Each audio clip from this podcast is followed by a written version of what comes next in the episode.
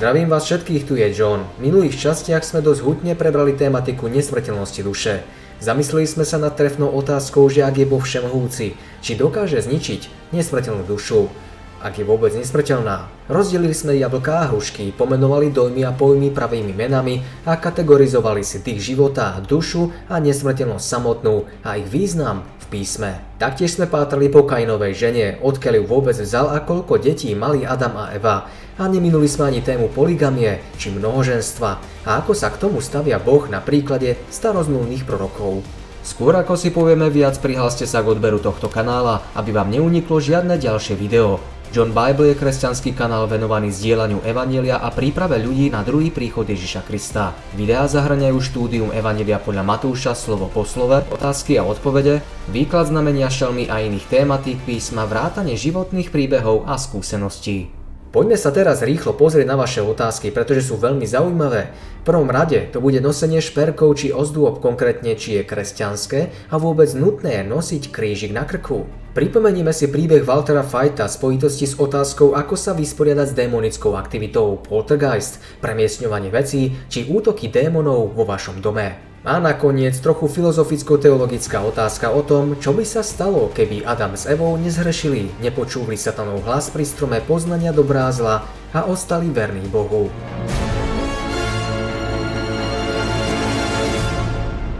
Tatiana sa pýta, je v Biblii nejaký citát týkajúci sa nosenia krížika? Odpovedie nie, v Biblii nenájdeme žiadny citát, ktorý by nariadoval či spomínal nosenie krížika. Poďme na ďalšiu otázku, ale ešte si to rozoberme. Písmo práve že naznačuje, že Boží ľud by mal odstrániť vonkajšie ozdoby. Mnoho takých prípadov nájdeme u Izraelcov, situácie, kedy sa zbavili svojich ozdôb či šperkov. Povedz Izraelitom, ste tvrdošíny ľud, Teraz však odložte zo seba svoje ozdoby, nech viem, ako s vami naložím. Od vrchu Chóreb už Izraeliti nenosili ozdoby. Šperky a ozdoby samo o sebe nie sú zlé. To, čo býva problematické, je to, čo to môže spôsobiť v mysli ľudí. Pretože sa céry Siona vyvyšujú, vykračujú si, naťahujú krk, očami blúdia semata, kráčajú s vodnou chôdzou a cengajú retiaskami na nohách. Majú síce náramky, ozdoby, okazalé účesy, no všimnite si, že toto nie je ten problém. Problémom je povýšeneckosť, pícha a namyslenosť. Vzhľadom k tomu, ako tieto šperky ovplyvňujú povahu človeka, Boh v minulosti uznal za dobré, aby Izraelci svoje ozdoby odstránili ten deň pán odstráni ozdoby, šperky z nôh, diadémy a mesiačiky, náušnice, náramky a závoje, turbany, reťazky z nôh, stužky, voňavky a talizmany, prstenia a krúžky z nosa, rúcha, plášte, šatky a vrecúška, zrkadla, košielky a členky. Kedykoľvek boli na ceste k modlárstvu, vidíme, že od nich zároveň žiadal, aby tieto šperky zložili zo seba. Pekným príkladom je Jakob. Keď bol na ceste k Ezavovi, vykopal pod dubom jamu, do ktorej zakopali všetky svoje šperky a dali Jákobovi náušnice, ktoré mali na svojich ušiach a Jákob ich zakopal a skryl pod dubom, ktorý bol pri Sychéme. Ale krížik je krížik, nie je to pohanská ozdoba, ale kresťanská, povieme si.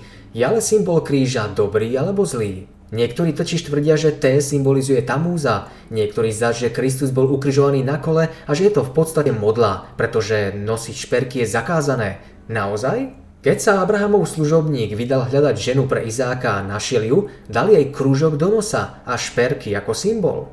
Potom som jej do nosa vložil krúžok a na ruky som jej dal náramky. Keď sa pozrieme na nebeské bytosti, o Luciferovi je napísané, že bol ozdobený rozličnými drahokamami. V Edéne, v záhrade Božej si bol, všelijaký kamen drahý ťa pokrýval. Rubín, topaz, diamant, taršiš, chryzolit, onyx, jaspis, zafír, karbunkul a smaragd i zlato.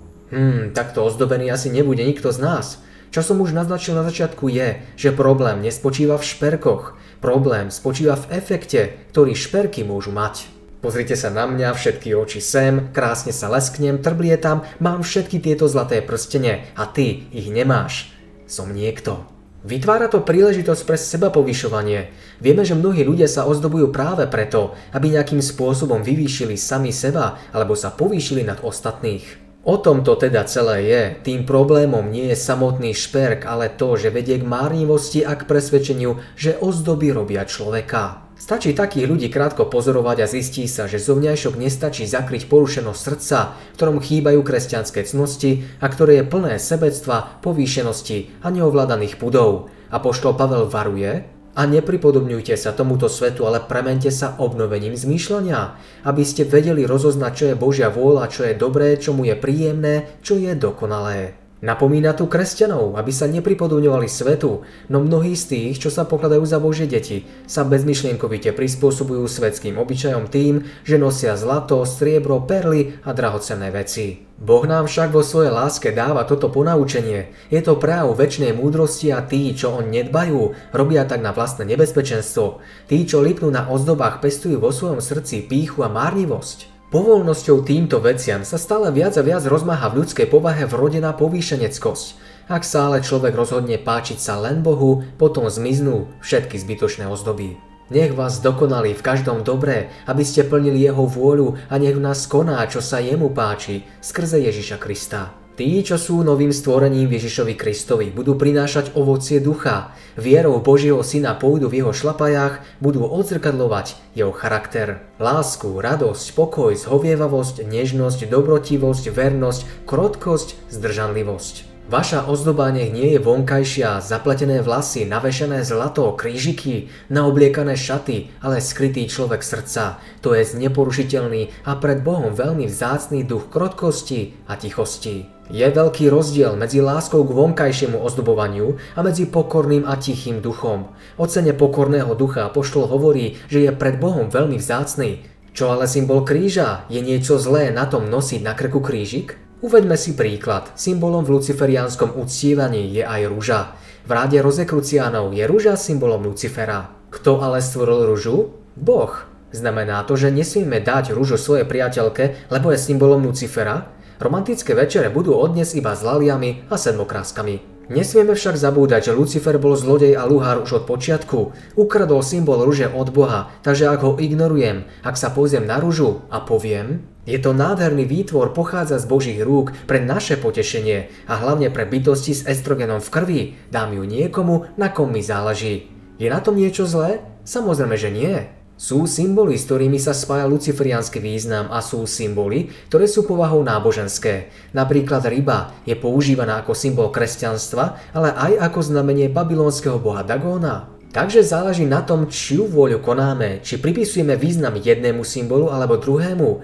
Biblia ale hovorí aj to, aby sme nevytvárali kamene úrazu a o to ide. Dobré nie je z mesa, ani nepí vína, ani nerobiť ničoho, na čom sa uráža tvoj brat, alebo pohoršuje, alebo čím slabne. Nie je bezpečnejšie radšej neísť touto cestou, ako spôsobiť niekoho pád? Milá Tatiana, ako kresťania, symbol nepotrebujeme. Symbol, ktorý Boh chce vidieť, je kajúcne srdce, takže nepotrebujeme symbol, ktorý by hlásal, kým sme. Charakter by mal hovoriť sám za seba. Ak chcem nosiť krížik, aby som ukázal, že som kresťan, ale správam sa ako svetský človek, potom sa ten krížik nestáva len symbolom toho, že tento človek je kresťanom. Niektorí ľudia sa totiž pozrú a povedia, ty pokrytci, ide z kostola, nosí krížik, ale nechová sa ako kresťan, ohovára, šíri nepravdivé informácie. Uch. Je teda lepšie nosiť krížik alebo ho nenosiť? Ak sa rozhodneš nosiť ho, aký bude? Drevený, strieborný, zlatý? Budeš nosiť malý, XS, XXL? A ak si veľmi horlivý, možno budeš chcieť nosiť obrovský kríž na chrbte, budeš ho nosiť vonku, akú večeru ho odložíš do skrine? Slovo kresťan je krásne meno, pretože znamená, že reprezentuješ Krista. Ako ho teda reprezentuješ? Nejakým symbolom? Nie, svojim ovocím. Ste vlastníctvom inému, tomu, ktorý to vstal z mŕtvych, aby sme niesli ovocie Bohu. Ako sme sa spolu zamysleli, existuje možnosť, že symbol sa napokon stane predmetom uctievania. Deje sa to v cirkvách? Všetky náboženstva majú symboly, takže nestal by sa tento symbol len ďalším z nich, hoci je to v kresťanstve? Môj osobný názor je taký, že nepotrebujem nejaký symbol, aby hlásal, za čím stojím a čo vyznávam. Je lepšie, aby to ukázali moje činy, než sa niečím ozdobiť, aby som tak dokazoval svoju vieru. Veď kedysi ste boli tmou, ale teraz ste svetlom v pánovi. Žite ako deti svetla. Ďalšia faktická otázka je, čo ak to nebol kríž? Nebol to stĺp? Kôl? Máme na to nejakú biblickú odpoveď? Myslím si, že áno, pretože Ježiš Petrovi povedal, ale keď sa zostarieš, vystrieš svoje ruky a iný ťa opáše a povedie, kam nechceš. Inými slovami, mal byť ukrižovaný a aj bol. To naznačuje, že to bol kríž a nie kôl. Zhrňme si to. Je mnoho argumentov pre a proti tomu, aby sa nosil krížik, alebo aby bol v zbore či kostole umiestnený kríž, aby bolo zrejme, že je to kresťanská cirkev. No to, že sme kresťanská cirkev, by mal ukazovať náš charakter. To, čo hlásame, by to malo ukazovať. To, čo žijeme, by to malo dokazovať. Pozrime sa trochu do histórie. Je zaujímavé, že keď do sveta prišiel protestantizmus, napríklad už v dobe Jána Husa, bolo týmto kresťanom nariadené odstrániť všetky symboly. Bolo im dovolené len kázať, ale nemali dovolené používať žiaden z týchto symbolov, pretože si ich nárokoval katolicizmus. A to bolo niečo úžasné, pretože všetko, na čo sa mohli spoliehať, bolo Božie slovo. Aj církev v Anglicku odstranila všetky obrazy a sochy, všetko to zmizlo a ak nie je nič, čo by posolstvo zatemňovalo, potom ho to robí čistým. Mali teda pred očami iba jasné a čisté Božie slovo a v takomto prostredí bolo svetu ponúkané písmo, Biblia kráľa Jakuba. Ale neskôr prišlo tzv. oxfordské hnutie. A čo urobili ako prvé? Priniesli nazad obrazy, priniesli nazad kríž, tu a tam nejakú sochu, sviečky, napokon priniesli obrazy Márie a všetky tie veci, ktoré odvádzajú pozornosť. Kristovo náboženstvo nepotrebuje takéto veci. V svetle, ktoré žiari z písma sa kresťanstvo javí tak čisto a krásne, že nejaké vonkajšie ozdoby, symboly, šperky, krížiky nemôžu umocniť jeho hodnotu. Ako vždy vám, ako kresťania nosme kríž v srdci, nie na krku. Dovolme Bohu, aby nás znovu zrodil, aby učinil tento zázrak v nás a potom uvidíme aj zázraky vôkol nás a dám vám nové srdce a nového ducha dám do vášho vnútra a odstraním to kamenné srdce z vášho tela a dám vám srdce z mesa. Svojho ducha vložím do vášho vnútra a spôsobím, že budete kráčať podľa mojich nariadení, zachovávať moje výroky a plniť ich. Roman sa pýta, ako sa vysporiadať s démonickou aktivitou. Poslednú dobu je toto dosť častá otázka a zdá sa, že tento problém vo svete narastá. Osobne vnímam, ako sa trhá závoj, ktorý delí neviditeľný svet od viditeľného. Čoraz viac ľudí vníma paranormálnu aktivitu vo svojom okolí, či pozná niekoho, kto zažil niečo nadprirodzené, či bol súčasťou demonickej aktivity. Uvediem príklad Waltera Fajta, ktorého príbeh vám nechám v popise videa. Sám pochádzal z okultného prostredia, zúčastňoval sa na seansách, bol škrtený démonmi, Mal teda veľmi osobné skúsenosti s týmto padlým neviditeľným svetom. Zaujímavé je, že nebol vyslobodený vďaka nejakému exorcistovi, hoci sa to tak po nejakú dobu javilo. Keď ešte nepoznal biblické pravdy, požiadal katolickú cirkev, aby prišla a vykonala v jeho dome exorcizmus. Prebiehal v celku veľmi dramatický, pretože keď ho kňaz vykonával, napadli ho démoni a hádzali ním po izbe. Napokon, keď dokončil exorcizmus, tieto démonické právy v dome prestali. Sám Walter to pripisoval exorcizmu, že je to vďaka tomu rituálu. Ten zahrňal svetenú vodu, sol a krížik v tejto soli, kropenie touto svetenou vodou podobe a napokon odslúženie omše priamo v dome. Tí, ktorí poznajú jeho svedectvo, vedia, že počas tohto celého vtedy z domu utekli všetky ich domáce zvieratá. Veľmi zvláštna situácia. Keď však spoznával biblickú pravdu a začal nachádzať reťaz pravdy, všetky tieto démonické právy opäť začali a boli ešte intenzívnejšie. K tomu vám odporúčam príbeh moslimky, ktorá taktiež prežívala demonické útoky. Link nechám v popise videa. Otázka teda znie, bol tento exorcizmus skutočne úspešný? Nie, bol to klam. Inými slovami, diabol predstieral, že sa stiahol, aby Walter ostal uväznený v ešte väčšej lži ako predtým. Bol ateistom a po zdajúcom sa úspešnom exorcizme by ostal uväznený v náboženskom systéme, ktorý je v rozpore s písmom. A tak sa dostávame k odpovedi na tvoju otázku, Roman. Walter sa vtedy naučil veľmi cennú lekciu. To, čo skutočne zastavilo túto demonickú aktivitu, bola modlitba. Úprimná a čistá modlitba viery. Dnes majú ľudia predstavu, že zavoláte exorcistu, kňaza alebo pastora a ten démonom rozkáže odísť. Ak sa pozrieme do Biblie, zistíme, že aj tam boli ľudia, ktorí takto prikazovali démonom a ten im odpovedal, Ježiša poznám, aj o Pavlovi viem, ale kto ste vy? A človek, v ktorom bol zlý duch, sa na nich oboril, zmocnil sa dvoch z nich a tak ich dobil, že ušli z toho domu nahý a doráňaní. Takže kúzelné spojenie v mene Ježiša Krista nie je magický nápoj ani formulka. Existujú ľudia, ktorí démonom mene Ježiša prikazujú, aby odišli a stáva sa to takým náboženstvom moci. Tá moc je potom sústredená na mňa, lebo prikazujem. Táto moc ale nikdy nie je vo mne. Jediný, kto môže konfrontovať démonov je sám Ježiš Kristus. Daná mi, mne je všetká moc na nebi aj na zemi. Spasiteľ sa k démonickej aktivite a ako jej zabrániť vyjadruje dosť jasne a hovorí Tento druh nevychádza iba modlitbou a pôstom. Znamená to, že ak týždeň nebudem jesť, tak sa démoni zlaknú a hneď odídu? Určite nie. Poďme sa pozrieť do Izajaša, čo nie je pôstom. Či toto má byť pôst, aký som vyvolil, deň, aby človek trápil svoju dušu, či to, aby zvesil svoju hlavu ako trstina a poslal si smutočné vrece a popol, či to nazvieš pôstom a dňom príjemným hospodinovi? Skutočný pôst je zosúladenie života s Kristom a modlitba. Inak povedané, modli sa a zosúľať svoj život s Kristom. To je jediné riešenie na démonickú aktivitu. Keď sa ma ľudia pýtajú, ako sa vysporiadať s poltergeist, lietajúcimi taniermi či trieskajúcimi dverami a klopkaním, prvé, čo sa ich pýtam je, je tvoj život v poriadku? Je v tvojom živote nejaký ezoterický vplyv, média, teda talizmany, virgule, sošky, predmety, ktoré môžu otvárať tieto dvere? Viac na túto tématiku vám odporúčam vo videu Ezoterické relikvie. Link vám nechám opäť v popise videa. Otázkou je tiež, či poslúchaš to, čo hovorí Boh, Žiadaš Boha, aby ti pomohol s tým či tamtým?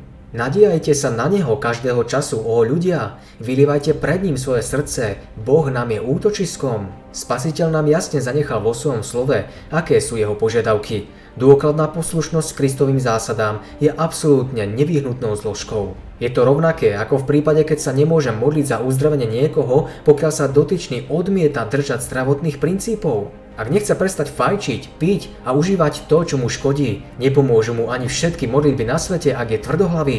A takisto je to aj s démonickou aktivitou. Viac tejto tematike uzdravovania a viery, ktorá horí prenáša, si pozrite v kviačku 28. časti 3. otázke. Suma sumárum román Naprav svoj život, polož si otázku, čo v mojom živote je prekážkou a daj to do poriadku.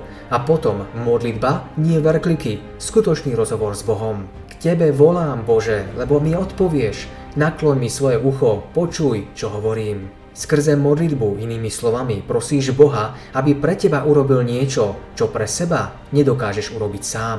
Ale ty vidíš, lebo ty hľadíš na trápenie a na zármutok, aby si dal každému svojou rukou. Na teba sa spustí bezmocný. Hospodin chráni bezbranných, bol som bezmocný a pomohol mi. A napokon viera. Po tom, čo si si kľakol a modlil sa, si to musíš osvojiť. Musíš vierou prijať, že tvoja modlitba bola vypočutá. Uvediem príklad. Martina Lutera stužoval diabol, keď prekladal Bibliu. Raz sa tak nahneval, že vzal svoj kalamár a hodil ním po diablovi. Ale netrafil, samozrejme, pretože ho nemohol vidieť. Bolo to márne, diabol ho tak trápil, že sotva mohol pracovať. Mnohí teraz vedia, čo prežíval a vedia sa s ním stotožniť. Toto obťažovanie môže pretrvávať a byť veľmi drsné. Potom si Luther uvedomil, že je naživé. To znamenalo, že ten démon, ktorý ho v skutočnosti chcel mŕtvého, ho nedokázal zabiť. K tomu bránil, aby ho zabil? Pán Ježiš. Kristus, vládca neba i zeme, mu zabránil zabiť ho a tak Luther dospel k záveru, že diabol len robí veľa hluku a tak povedal, Diabol, ty ma chceš zabiť, ale Kristus ti to nedovolil a preto ja už nedovolím, aby na mňa toto obťažovanie pôsobilo. Rob, čo musíš robiť, čo si myslíš, že môžeš robiť, čokoľvek, čo ti Boh dovolí, to znesiem. Ale čo sa týka mňa, už mám toho dosť a som unavený a idem spať. A po prvý raz za dlhý čas sa dobre vyspal a pokračoval vo svojej práci. Ľudia sú mnohokrát sužovaní démonmi, následujte však tento postup. Dajte si život do poriadku, modlite sa. Pane, nepatrím tejto bytosti, patrím Tebe, bol som draho vykúpený. Prosím, prikaž tomuto démonovi, aby ma nechal na pokoji. Potom Bohu poďakujte za jeho požehnania a vierou príjmite, že vaša modlitba bola vypočutá. A povedzte si, môj Boh nie je mŕtvý, je živým Bohom a preto verím, že moja modlitba bola vypočutá. Ak sa aj napriek tomu taniere rozbíjajú o stenu, tak nech. Toto je presne to, čo sa raz stalo aj Walterovi. Kuchynský riad lietal po izbe a rozbíjal sa o stenu a potom nastalo hrobové ticho. To isté sa stalo Rogerovi Mornovi a jeho neuveriteľný príbeh vám nechám v popise videa, ako aj knihu na stiahnutie Cesta do nadprirodzeného sveta. Napokon sa s tým Roger rovnako vysporiadal skrze modlitbu. Pamätajte, bratia a sestry, nikdy nenastane doba, kedy by satanov pekelný tieň nepadal na našu cestu. Buďte triezví, bdejte, váš protivník diabol obchádza ako revúci lev a hľadá, koho by zhltol. Aby sa nikto nedal otriasť týmito súženiami. Sami totiž viete, že je to náš údel.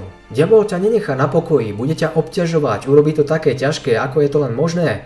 Kladeš si potom otázku, prečo pane, prečo ja? Nesprávna otázka. Prečo sa to mohlo diať Ježišovi, všetkým jeho učeníkom, všetkým mučeníkom a ty by si mal byť všetkého ušetrený? Je ti však zasľúbené, že Boh nedovolí, aby si bol skúšený na svoje sily a tu do toho vstupuje viera. Pretože všetko, čo sa narodilo z Boha, víťazí nad svetom a víťazstvo, ktoré premohlo svet, je naša viera. Boh je však verný, On nedopustí, aby ste boli skúšaní nad svoje sily, ale so skúškou dá aj východisko, aby ste ju vládali zniesť. Roman, aby si sa zbavil démonickej aktivity, rob to, čo je správne. Nechaj to v Božích rukách, modli sa, aby to vyriešil a potom vierou príjmi, že to urobil. Pokračuj vo svojom živote a diabol od teba utečie. Podriate sa tedy Bohu, ale vzoprite sa diablovi a ujde od vás. Erik sa pýta, čo by sa stalo, keby Adam s Evou neboli zhrešili. Táto otázka sa dotýka veľmi hlbokej teológie. Prvá otázka, ktorú si musíš Erik položiť je, prečo boli Adam s Evou vôbec stvorení? Bol v nebi problém, keď boli Adam s Evou stvorení? Áno, pretože Boh Adama a Evu varoval pred nepriateľom. Môžeš jesť zo všetkých stromov záhrady, ale nie zo stromu poznania dobrá a zlá, lebo v deň, ktorom by si z neho jedol, určite zomrieš. Bol tu teda nepriateľ, v nebi došlo k búrlivým nepokojom, k vojne a diabol a jeho anieli boli z neba vyhnaní. No neobstáli a nebolo už pre nich miesto v nebi. Veľký drak, starý had, ktorý sa volá diabol a satan, zvodca celého sveta, bol zvrhnutý na zem a s ním boli zvrhnutí aj jeho anieli. V tomto spore boli dve strany, diabol so svojimi anielmi a Boh so svojimi anielmi. Keď dôjde k sporu takejto povahy, potrebuješ nezávislý súd, aby rozhodol, kto je v práve a kto nie. Inak povedané, ak máš spor so susedom, vezmeš ho k súdu, ak sa ten spor vyostrí tak, že ho nedokážete vyriešiť. A potom sa budeš musieť podriadiť rozsudku nezávislého súdu. Keď vyberáš porotu, táto porota s tebou nesmie byť v žiadnom vzťahu. Nevyberieš svojho otca alebo matku ako súčasť tejto poroty, alebo svojho brata, ani svojho najlepšieho priateľa. Musí to byť nezávislý súd a tu vznikol problém, pretože žiaden nezávislý súd v nebi neexistoval. Bol tu Boh so svojimi anielmi a bol tu diabol so svojimi anielmi. Kto má v tomto spore pravdu? Boh, pretože je Bohom, bol jediný, kto mohol tento problém vyriešiť a tak, aby ho vyriešil, stvoril nový druh bytostí, ktoré neboli zapletené do tohto sporu. Boh povedal, utvorme človeka na svoj obraz, na svoju podobu. Ako v každom súdnom prípade, aj tu mali obe strany príležitosť prezentovať svoje argumenty a dôkazy. Pán Ježiš ako stvoriteľ stvoril teda Adama a Evu. Boh stvoril človeka na svoj obraz, na Boží obraz ho stvoril. Stvoril ich ako muža a ženu. Všetko povstalo skrza Neho a bez Neho nepovstalo ani jedno z toho, čo povstalo. Stvoril ich odlišných od všetkých ostatných, stvoril ich ako muža a ženu. Inými slovami, mali schopnosť tvoriť život, práve tak, ako mal schopnosť tvoriť život Boh. Dal im nezávislý vesmír a dal im vládu, inými slovami vytvoril nezávislý súd a oni mali byť kľúčom, riešením tohto problému. Oni boli tí, ktorí mali v konečnom dôsledku rozhodnúť, ktorá z týchto dvoch strán má pravdu a ktorá sa mýli.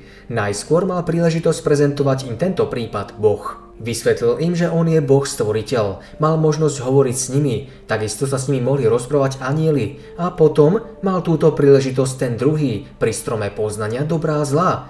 Aj on im prezentoval svoju stranu príbehu, ale urobil to inak. Povedal žene, naozaj vám Boh zakázal jesť zo všetkých stromov záhrady? Naozaj Boh povedal? Skutočne to povedal? Všetko teda spochybnil práve tak, ako sa to robí na súde, keď právnik druhej strany prichádza s protiargumentami a hovorí, povedali ste práve toto a toto a čo ak je to takto? Nebolo práve tamto skutočným motívom preto a to? Bol teda vytvorený nezávislý súd a porotou boli Adam s Evou.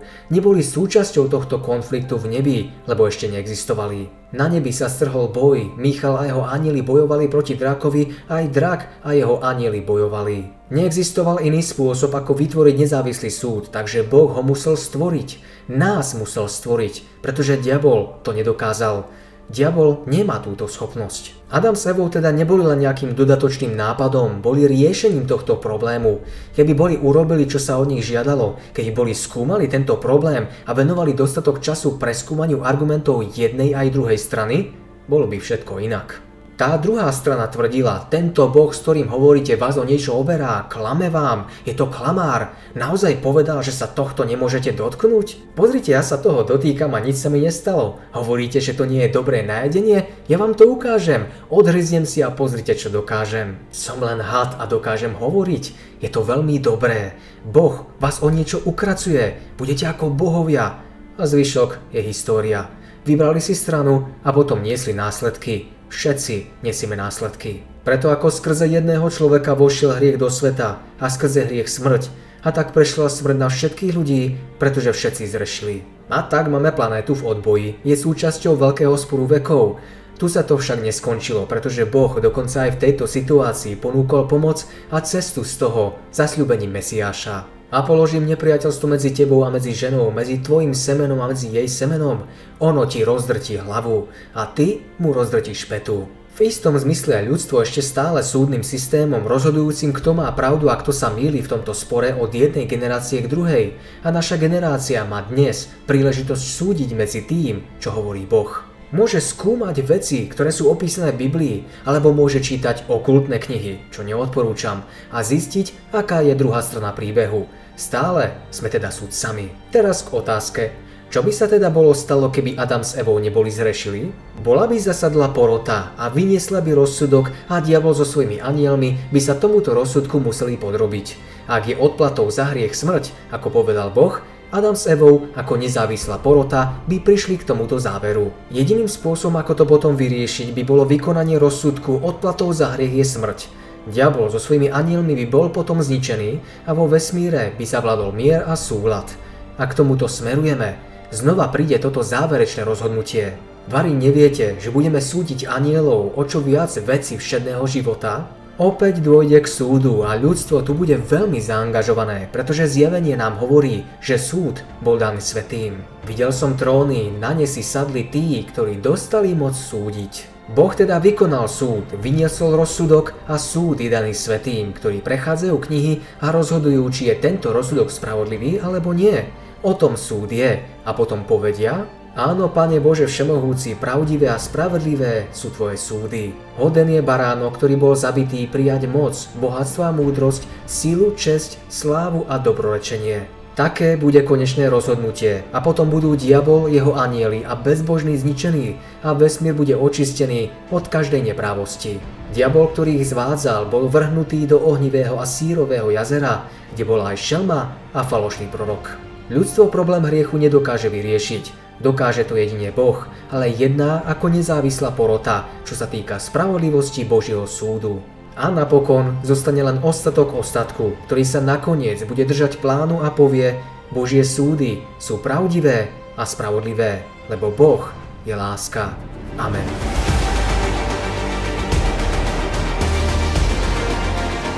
Ak bolo pre vás video užitočné, odberajte tento kanál, odporúčajte a zdieľajte s inými. Kto by mal záujem na stránke v kolónke informácie, nájdete štúdium biblických lekcií na stiahnutie. Do komentárov mi dnešnej časti napíšte vaše otázky k tejto tématike a neskôr si ich zodpovieme. Pre viac informácií navštívte našu stránku. Nech vás Boh sprevádza.